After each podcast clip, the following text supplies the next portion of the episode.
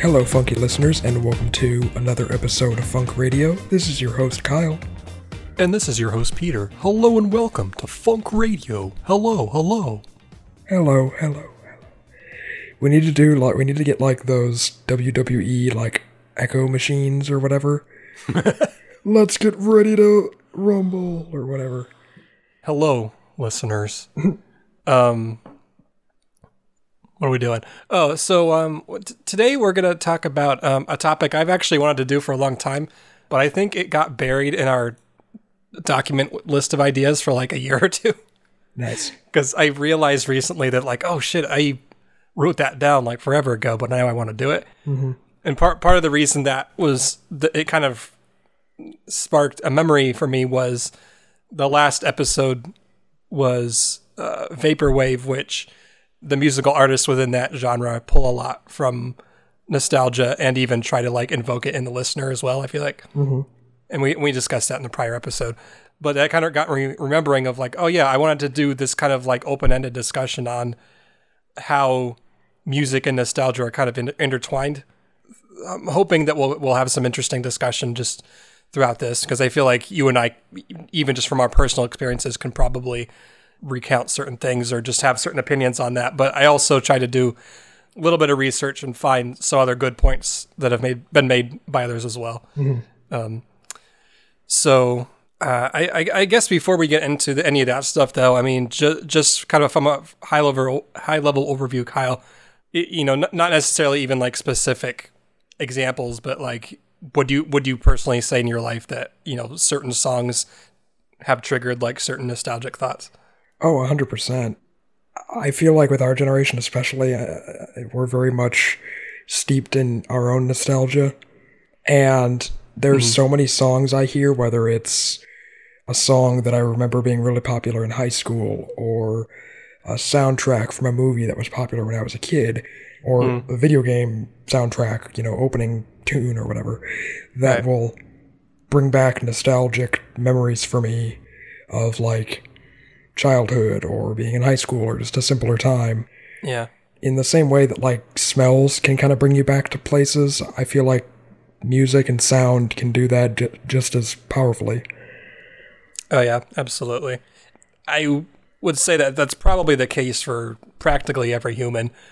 Music in some form or another can invoke those fond memories of the past. Mm-hmm. And I, I guess one of my main questions going into this that you know we'll talk about in a minute or two is in terms of like how our brains work like how how does how does music correlate to those memories and like you know, you know what I mean? Like neurologically how do those two intertwine I guess.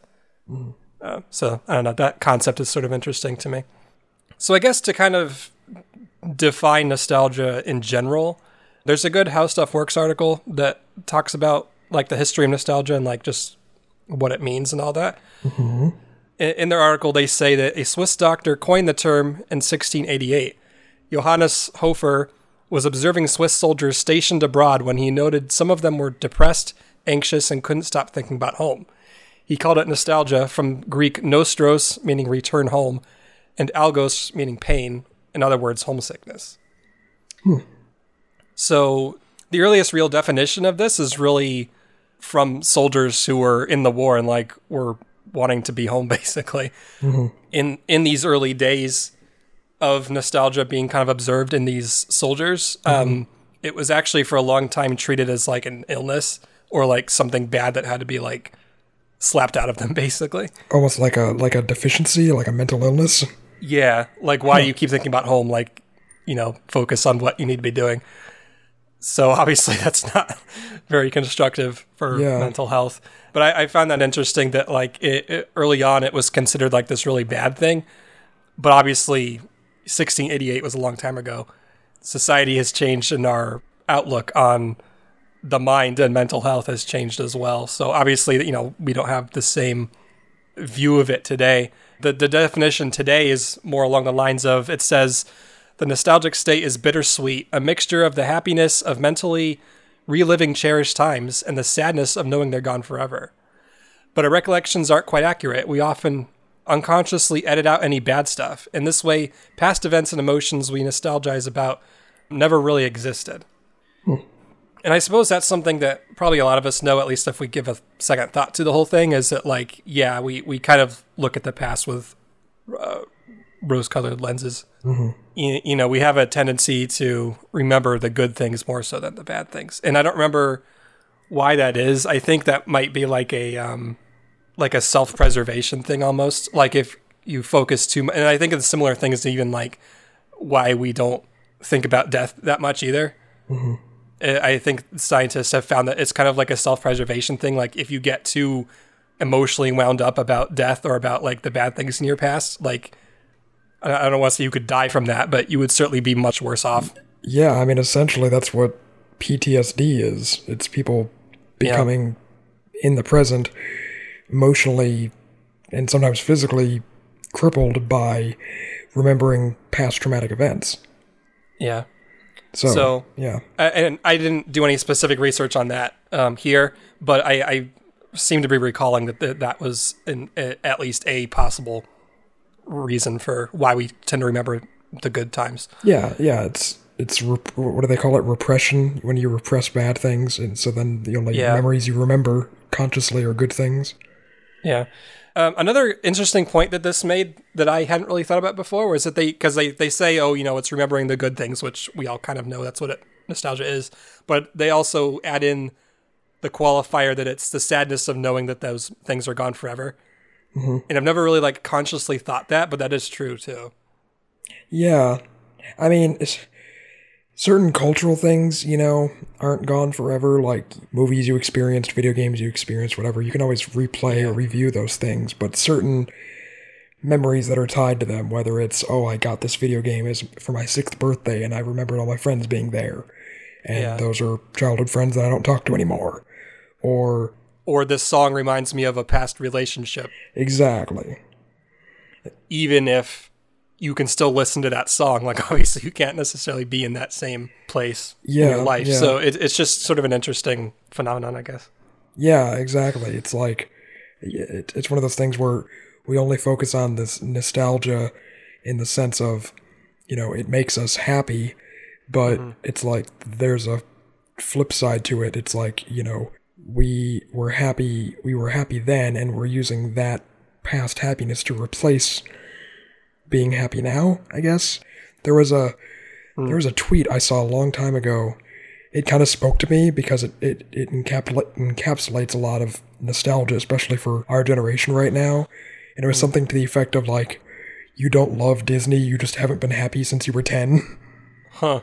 And it's like, you know, us as adults feed so much into like our childhood culture from the 90s and early 2000s, whether it's, you know, still being obsessed with Disney and superheroes and comics and Legos and video games and whatever. Yeah. And it's all us holding on to things that made us happy in the past because we haven't found things to replace those in the present to make us happy. That's really interesting. It's also kind of depressing to think Right? about that, but it's super depressing when you think too much about it. But yeah. Something I was thinking about as well, um, this ties back slightly with the previous episode, is that, like, I think, because we did make a mention of this in that episode of, like, in the last five to 10 years, there's been a lot of, like, popular resurgence of 80s stuff. And mm-hmm. now we're getting into the point where we're starting to see a resurgence of 90s stuff, mm-hmm. you know, that kind of plays to the generation that's now, you know, in their 30s roughly. Mm-hmm. And tied to that, I'm starting to, to think about how like nostalgia is is different than it might have been for people like 50 years ago because we have access to like pretty much any song, movie, TV show ever made. Mm-hmm. So like any kind of like pop culture media sort of stuff, we can access almost any of that again instantly Yeah. in a way that like someone living in the 50s if they grew up with some song like from 1920 whatever it's not like they can just go look up that song on spotify like it could be that they would never just hear that song again true. for you know I, i'm exaggerating maybe slightly but you know certain things i almost feel like we we almost can be have nostalgia triggered more often now Yeah, yeah. It's like because, it's so we easily have more accessible. access to those older things Exactly. It's like because it's it's always accessible for us. we're more easily triggered by it and therefore get more wrapped up in it where prior generations maybe didn't didn't yeah. have the same sense of nostalgia because they didn't constantly have the things triggering those memories for them whether it be self-imposed or whether it be through media yeah. you know capitalizing on their on their own nostalgia i think that's a big part of it too with our generation is yeah. you know me- media and culture is, is realizing that nostalgia is such a powerful motivator especially mm-hmm. for to get people to spend money yeah I, I I don't think either of us would say like, oh, this is the first time period where like people have capital like people have been able to capitalize on nostalgia. I think it's just certainly a lot more widespread now and more common than you mm might have mm-hmm. seen before. Because even someone like, you know, if you think of someone like our parents' age, it could be that once they got to the point in their life where they were financially stable and stuff, then they, you know, you see like, oh, they go back and buy some cool car from you know that they remembered as like a teenager or something, and that that's kind of a yeah, way of yeah acting upon nostalgia, I guess. Um, and you know, I don't think yeah. as many people our age are doing that specifically as much as like, oh, I'm gonna go on eBay and buy a N64, or I'm gonna try to collect all the original Pokemon cards exactly. like. Yeah. Well, if you think about it, it's like we grew up in the 90s. What iconic cars from the 90s are we going to go back and buy that, you know, are cool? So I guess thinking a little bit more about like how music specifically ties into nostalgia, because this is music music podcast after all. I, uh, I I've, so I've, a couple of the articles I read actually referenced a study in 1999 by uh, three people: Matthew Schulkind, Schulkind, um, Laura Hennis, and David Rubin and basically, and I'll read a quote. This is kind of like paraphrasing the abstract from that study, but basically, it um, was quote. Very long term memory for popular music was investigated. Older and younger adults listened to 20 second excerpts from popular songs across the 20th century. The emotional ratings were highest for songs from their youth. However, the stimuli failed to cue any many autobiographical memories of specific events. There was a significant positive correlation between motion and memory and this is something we were kind of uh, alluding to before. Mm-hmm. Music seems to have a very close connection with like how our brains store memories, and the, this study that they performed in 1999 kind of showed that in a in a broad fashion. I, I, I think no one would be too surprised of the fact that like they said, oh the the they had the biggest emotional response from songs from their youth. Mm-hmm but I, I found it interesting that they said that it failed to cue a lot of like specific memories. It was more of like a feeling of a time period versus oh, this song takes me back to this specific thing. And I think nostalgia kind of does work in that way, especially with music too.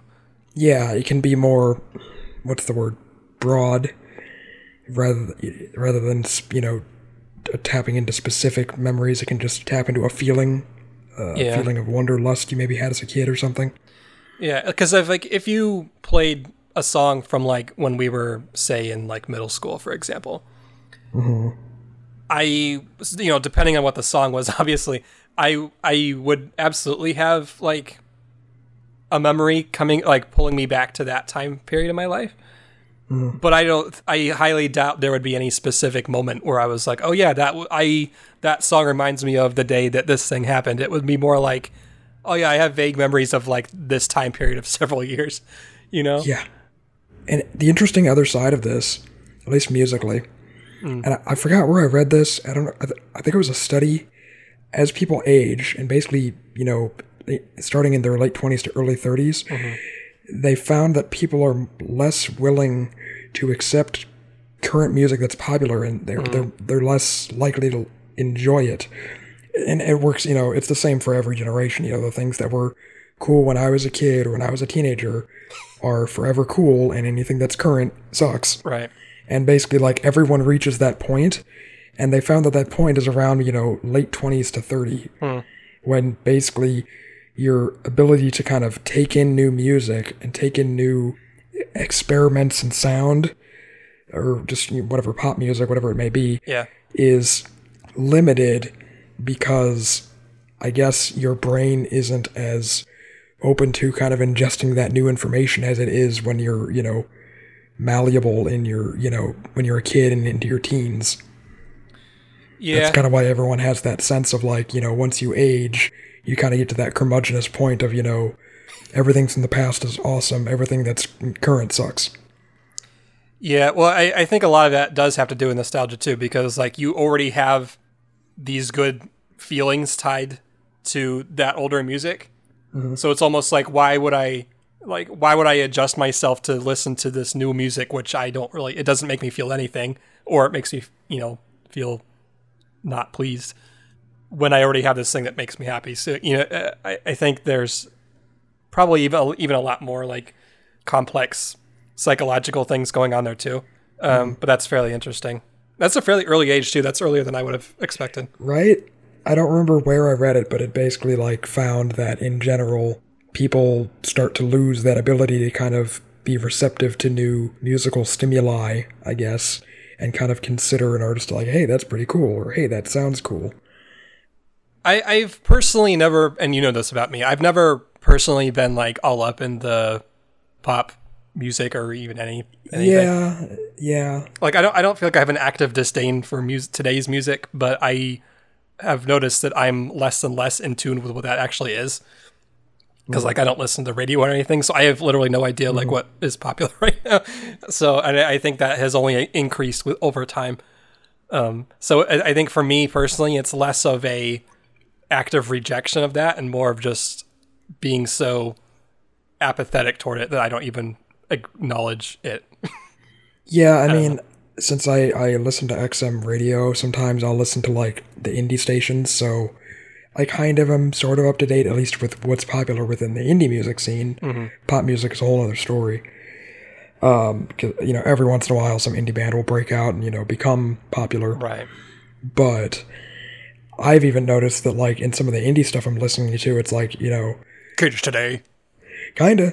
It's like indie stuff I remember hearing like three or four or five years ago. I'm just like, that stuff sounds better than some of the stuff I'm hearing now. Huh. I mean, not that there's not the occasional song now that I'm just like, hey, that sounds good. I definitely feel like I'm still receptive to new music. I mean, the, the episode we made before this on Vaporwave, that's a hmm. genre I just discovered probably in the last three or four months that I had no idea about. But at the same time, that genre is super freaking obscure. So Yeah, it's more like I'm receptive to any new genres of music and new styles of music more than I am just, oh, hey, this music's popular, so I'm going to automatically like it because it's popular. Whereas, you know, when we were teenagers, we were more likely to accept popular music because, you know, That's what everybody was listening to. exactly, social pecking order of school, you have to like what everyone else likes. Yeah, and even I feel like to a certain extent, some of I think some of that is you know depending on like everybody's individual situations. Like in some cases, it could be like, oh, I'm going to get into all this music because this is what everyone's listening to, mm-hmm. or people will think I'm weird if I'm listening to this other obscure stuff. But I also, at least for me personally, I think my exposure to pop music was a lot more during those times of my life just mm-hmm. because like I knew everybody who was playing that music. I heard it on the radio in the car, like driving to school every day. Mm-hmm. So it, it was it was just in my life on a more daily basis.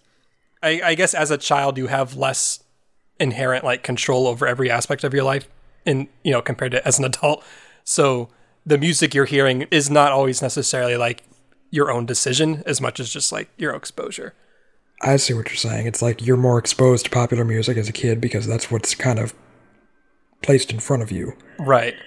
As opposed to as an adult it's like you, it's much more easy you can completely tune that stuff out because you have control over your own environment Yeah, and actually, to that point, I uh, something I has po- crossed my mind the past couple minutes while we are talking is I'm curious how uh, is it Gen Z? I guess, which is the kids today.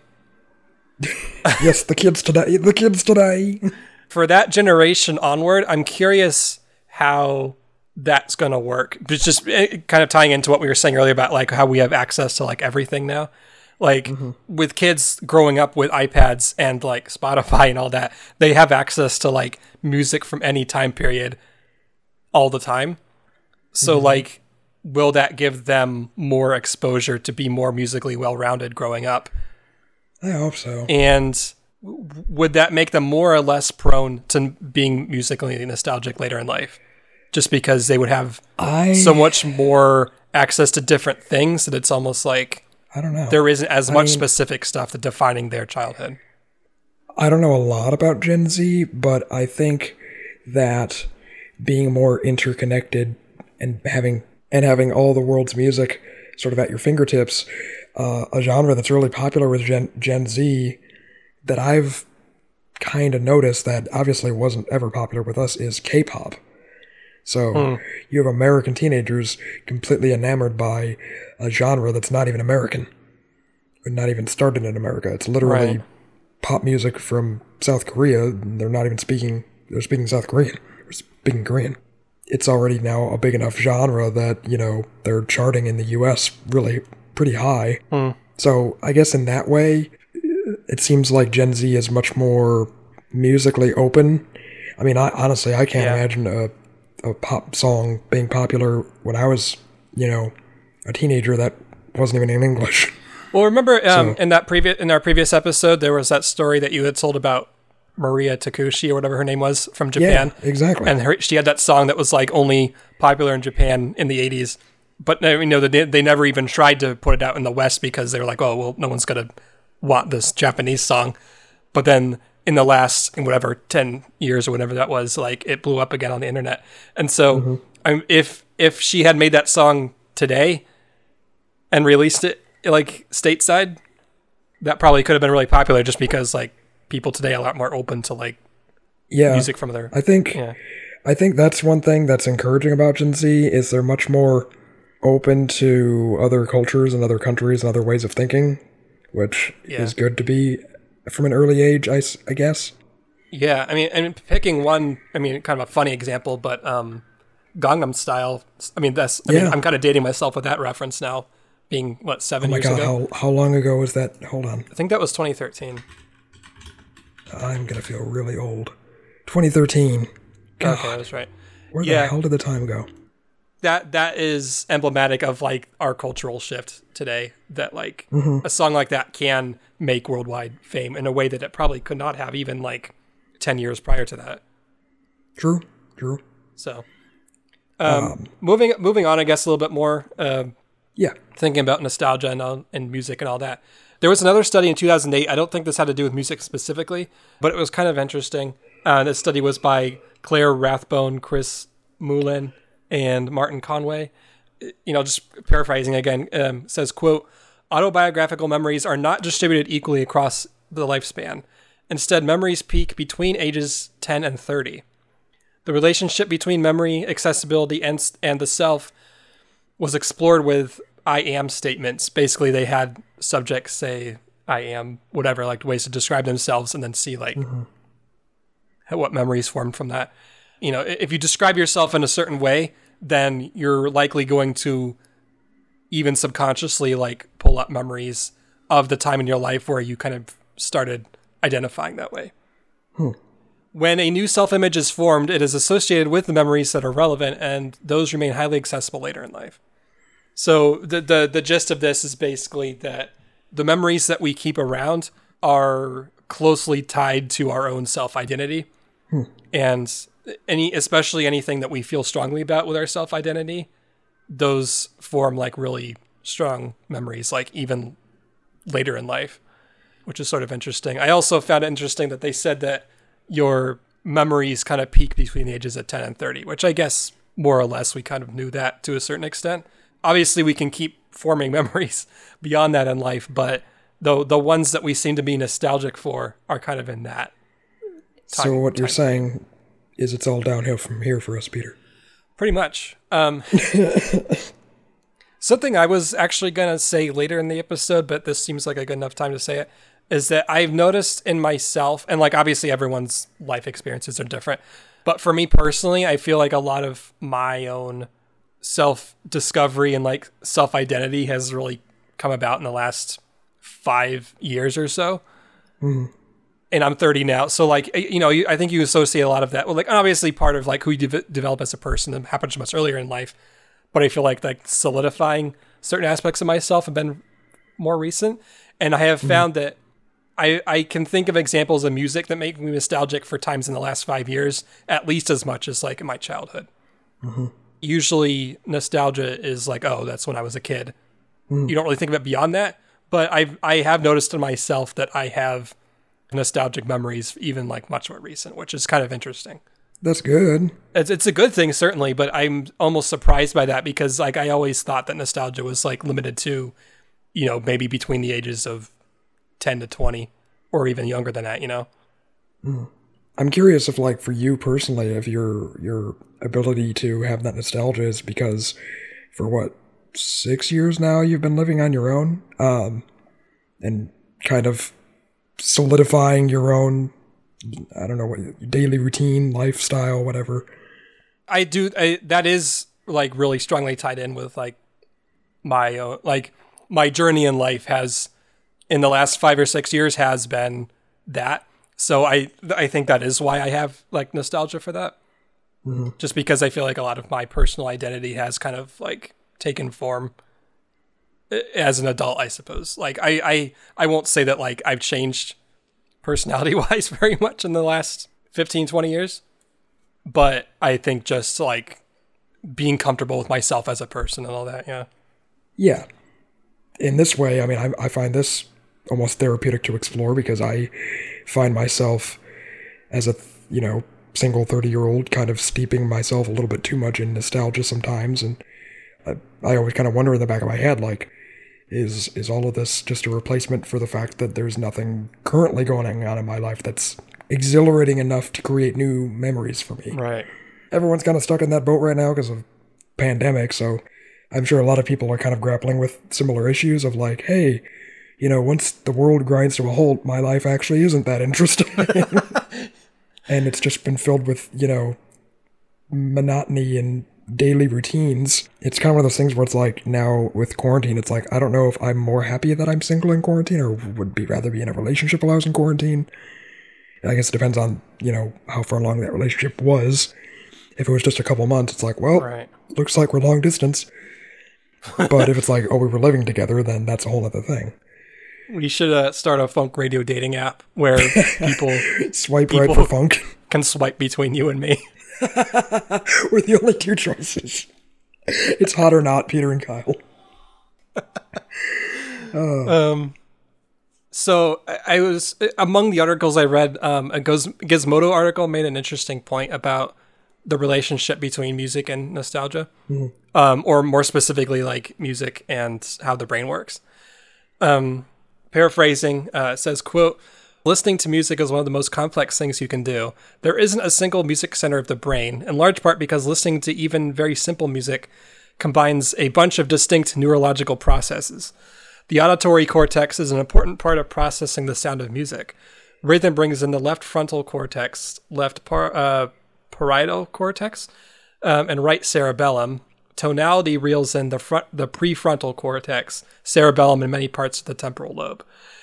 Bunch of brain shits, listeners. Um, it's a good title for the episode.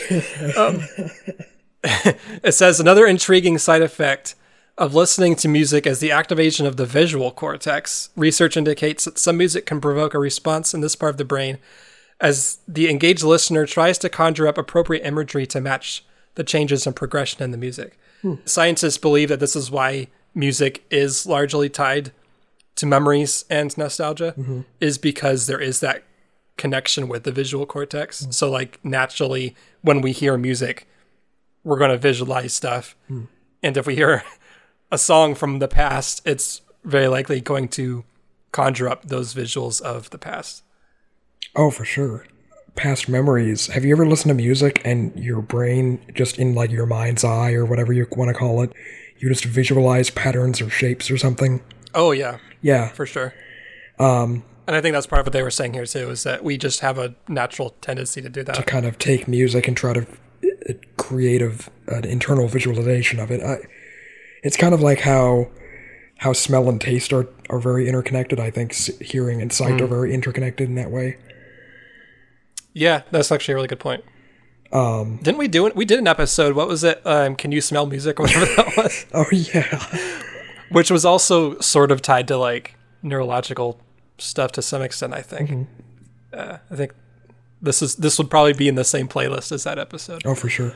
I had never really thought about that before about how music can actually trigger visual stuff in the brain. Yeah, yeah. Um, which is a possible explanation, at least partially why. Actually, well, that the visual thing, but also the fact that it does, music does touch so many different parts of the brain. Mm-hmm.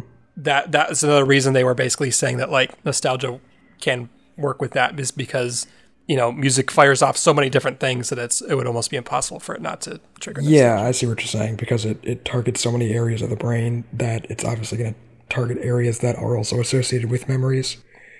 yeah. I, I, I would be hard pressed to think of any sensory sense, that's a word, uh, that can't be tied to nostalgia. I mean, there, there's been times Touch maybe. there's been yeah maybe. There's been times where like i'll just be sitting and then i'll just get this smell in my nose from out of nowhere that will somehow just invoke a childhood memory. I'm not even smelling anything in particular. It's just like yeah it's, it's the weirdest shit. I don't know why. It'll just happen it'll just be like oh childhood. Oh yeah. It's like i'm snorting memories. Um, no, I, I think smell is definitely one that can trigger nostalgia or you know memories for sure. taste obviously Um, and I mean these these are fields of study that are way beyond the scope of this podcast. oh yeah for sure visuals. I think even like hell, vaporwave. The last episode, Yeah. I- again talking about that because a lot of that genre is tied to like retro visuals, Yeah, and I think yeah, exactly. that can conjure up stuff for sure. exactly Um, yeah the only one i can't think of is touch but I, uh, then again i don't know maybe It, it, it probably is the. I'm sure there are some ways where it could happen, like if you had a very specific blankie or something as a child yeah that had a very specific texture that you felt later, and you're like, oh shit, I remember this. yeah yeah probably true But that I don't know. You would probably be more prone like to see it. something that reminded you of it. Yeah. So I wrote down an additional thought, and I, I don't know what kind of discussion this will trigger, but I'm, I'm sort of interested to discuss this. Um, but the thing I wrote down was how can or like I don't know if this is ever the case for you, but like have you ever heard certain musical cues or styles that trigger nostalgia even for something that you didn't recall from your own past? Or like in in another way to ask this, like how does nostalgia get triggered even from like the general essence of a musical sound versus like a specific song like even if you heard something that sounded similar to music from our childhood could that still trigger nostalgia i would think probably so Yeah, yeah, I would think so. I mean, there's a lot of music that triggers nostalgia for me that wasn't even part of my childhood. It's just music that was in my childhood. It, it, it, it didn't come out when I was a kid. It was just music that my dad played or music that my mom played. Oh i see what you're saying like it was it was from an earlier time but you still associate it with your yeah oh yeah that's that's certainly a thing too For example, like it's vaporwave. It incorporates a lot of 70s and 80s sort of lounge and jazz stuff. Stuff that we probably didn't experience a lot of as kids in the 90s, but it's somehow still warm to us. I don't know, man. That's that's a that's an interesting question. I don't know if I have a good answer for it. It's like it, it invokes nostalgia, but I can't exactly explain why. Another another example I had in mind was um, I don't know if you remember the album Wildflower by the Avalanches a few years ago. Oh yeah, I still listen to that thing. Oh yeah, and and you know that that album had a lot had of samples a lot of like really obscure like 60s or even 70s music from various like films or TV or whatever, more so than actual songs from those eras. And I think that's an example of like pulling the essence of like musical styles from a certain time versus like oh this song was, from that year. But the the more interesting thing to me personally is that like I feel like that stuff in that album gives me nostalgia for those time periods when I never grew up in any of that. You know, obviously, Oh, yeah. I'm not old enough to have better live in that time. You know, I'm not nostalgic for the '60s, but I think you know certain music in that that they sampled in that album. I feel like was similar to stuff that I heard from like Sesame Street skits. Yeah, that's what I was going to say. A lot of the samples are very child oriented things. That sounds creepy. Yeah. So maybe it's not so much invoking a memory of a decade or time period as it is invoking a memory of just childhood in general. Yeah, and that's kind of what I was getting at. Is like as the answer to that question, like why would something that old make me nostalgic? Which probably kind of honestly ties back to what you were saying too, of like you being nostalgic for older music that your dad played. True. As a kid, not because you grew up when that was popular, but just like that was something you were exposed to. Mm-hmm. And in this specific case that I'm describing, it's not like, oh, that reminds me of the specific song as much as just like that general style of music appeared in something that I was exposed to as a kid. Mm-hmm. So therefore, it reminds me of being a kid in that. Yeah, respect. yeah. So it reminds you of Sesame Street.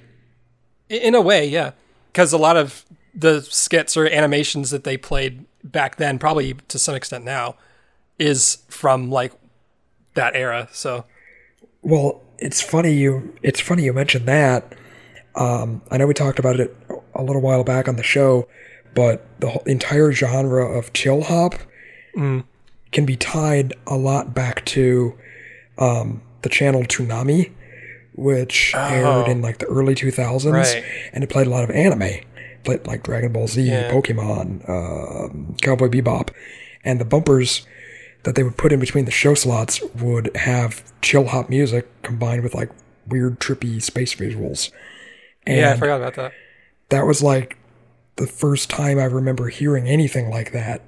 That must have been like the beginning of that musical style, though. Yeah. And so a lot of people pinpoint remembering the bumpers from that uh, channel to their current infatuation with chill hop music. It basically invokes a sense of relaxation as children. That's really interesting. I'm still kicking myself to this day. When I was a kid, and Pokemon cards were a thing, I would go to the po- go to the game shop at least probably once a week er, on the weekend, buy a couple packs with my allowance money. And this one pack that I got, I opened in the shop, and it had a rare Raichu, which is the evolved form of Pikachu. Mm. It had a it was there was something rare about it. I think it was like a misprint on the card, and the shop owner was just like, holy crap. I mean, he didn't say holy crap because I was like 10, but he literally offered to pay me $300 on the spot for that card. Oh, wow. And I said no because I was a dumbass. Little ch- little stupid Kyle wasn't thinking, oh, I could buy a lot more Pokemon cards with that money. Mine, it was, oh, I have something valuable. It's mine. You can't have it. That's really funny. So, huh. yeah, that memory will always stick with me. I was actually going to ask you, do, have you do you ever think about like getting back into like collecting the the original 150? It would be impossible. There's they're worth so much money now. You'd have to drop stupid amounts of money to find good versions of them because mm. they haven't printed them in 20 years. Yeah, I imagine they so. did um, do a sort of a reprint or reissue of some of the original packs that came out in the 90s. Oh, cool. Like basically a repr- basically a reprint of those cards, and they were going around for a while, so I did snatch a bunch of those up, and I do have a reprint of a bunch of the cards from my childhood in the 90s that I keep in a box. So I'm holding on to those, hoping that those will go up in value at some point. But even if they don't, it's almost like like like at the end of the day, like who really cares? I mean, to some extent, like some people will be like, "Oh yeah, I, I only want original prints, like whatever." But yeah, e- yeah. even for you, be, not really being a collector necessarily, but more so keeping them just for like the emotional value or the nostalgic value. Yeah, exactly. You know, e- even if they're not exact prints of the original, like they still look the same and so they still trigger those memories and stuff. They still smell the same. Yeah, exactly. There have been a couple of times in the last six months or so where I've been like, I really want to buy this thing from my childhood, but I'm going to try not to. oh yeah, same here. Like I was, I was really eyeing like a Game Boy Color or Game Boy Advance recently. Yes, dude, literally the same. literally, I, I was, I don't know why. I was just like, I want a fucking Game Boy Color. Yeah. And I was looking at them on eBay, and I wanted the original. I didn't have the Atomic Purple. I don't know why. The Atomic Purple is the one that's like the clear purple. Oh, okay. And for whatever reason, I just had this itch where I'm just like, I want to buy one. But they were like 40 or 50 bucks. Really not that much money if you think about it, and definitely less than they were probably back then. Right. Um, I don't know if it worked or whatnot. But yeah, for some reason, I just had this urge to buy one and like put it in like a fucking shadow box or something and just display it. Oh no, I was gonna buy one like to actually play games on it. but yeah, I mean, I guess that's the general gist is, you know, nostalgia is really powerful and it can be used to get people to buy stupid shit they don't need, but it can also be used to evoke. But it could also be good to buy stupid shit you don't need. exactly. oh man. Um. Yeah. So uh, you know, obviously, listeners only a certain percentage of this discussion had to do with music, but um, whether or not it's music induced, I, I think nostalgia is definitely a part of all of our lives, and the the music part of it specifically, I think, is pretty interesting. Like, obviously, we didn't get really in depth with the science behind it, but you know, broadly speaking, I do find it pretty fascinating that like even neurologically, there's such this close connection between music and memories. For sure. And they've I even was reading that like they were saying that like music can be a good way for like people with like Alzheimer's, for example, to help trigger memories in people who have more or less lost their memory. Oh yeah, they've they've played they've played music for Alzheimer's patients and like temporarily it will make them like recall memories that they had long forgotten. It's really interesting. So there's definitely c- connections there, you know, far deeper than, you know, we got into here. But um, I kind of wanted to just talk about some of that stuff on a high level just because I didn't want this to be a two hour episode, but also, like, to a certain extent, I want to leave that to people who actually know what they're talking about. True, true. We uh, we hope you listeners found this interesting. If you uh, if you have a song that triggers nostalgia in you, listeners, uh, tell us on Facebook at facebook.com slash getyourfunk. Or if you want to listen to other episodes we've done in the past, um, I know we mentioned that Vaporwave one probably a hundred times now. Um, that was the previous episode. Um, there was also we did an album review on that Avalanches' album a couple of years Oh ago. Oh, yeah. Oh my god. Yeah, I What was the? I mentioned another one too. Um, oh, how or Can you smell music? yeah, yeah. Anyway, you can find those and many others on getyourfunk.com. Go there now. All right. Well, uh, yeah. Thanks. This was a good discussion. I enjoyed it. Yeah, for sure. Good therapy, thank you. uh, so yeah, this has been your uh, emotionally unstable host, Kyle. And this has been your, uh, fuck. I've just been some guy, listeners, named Peter.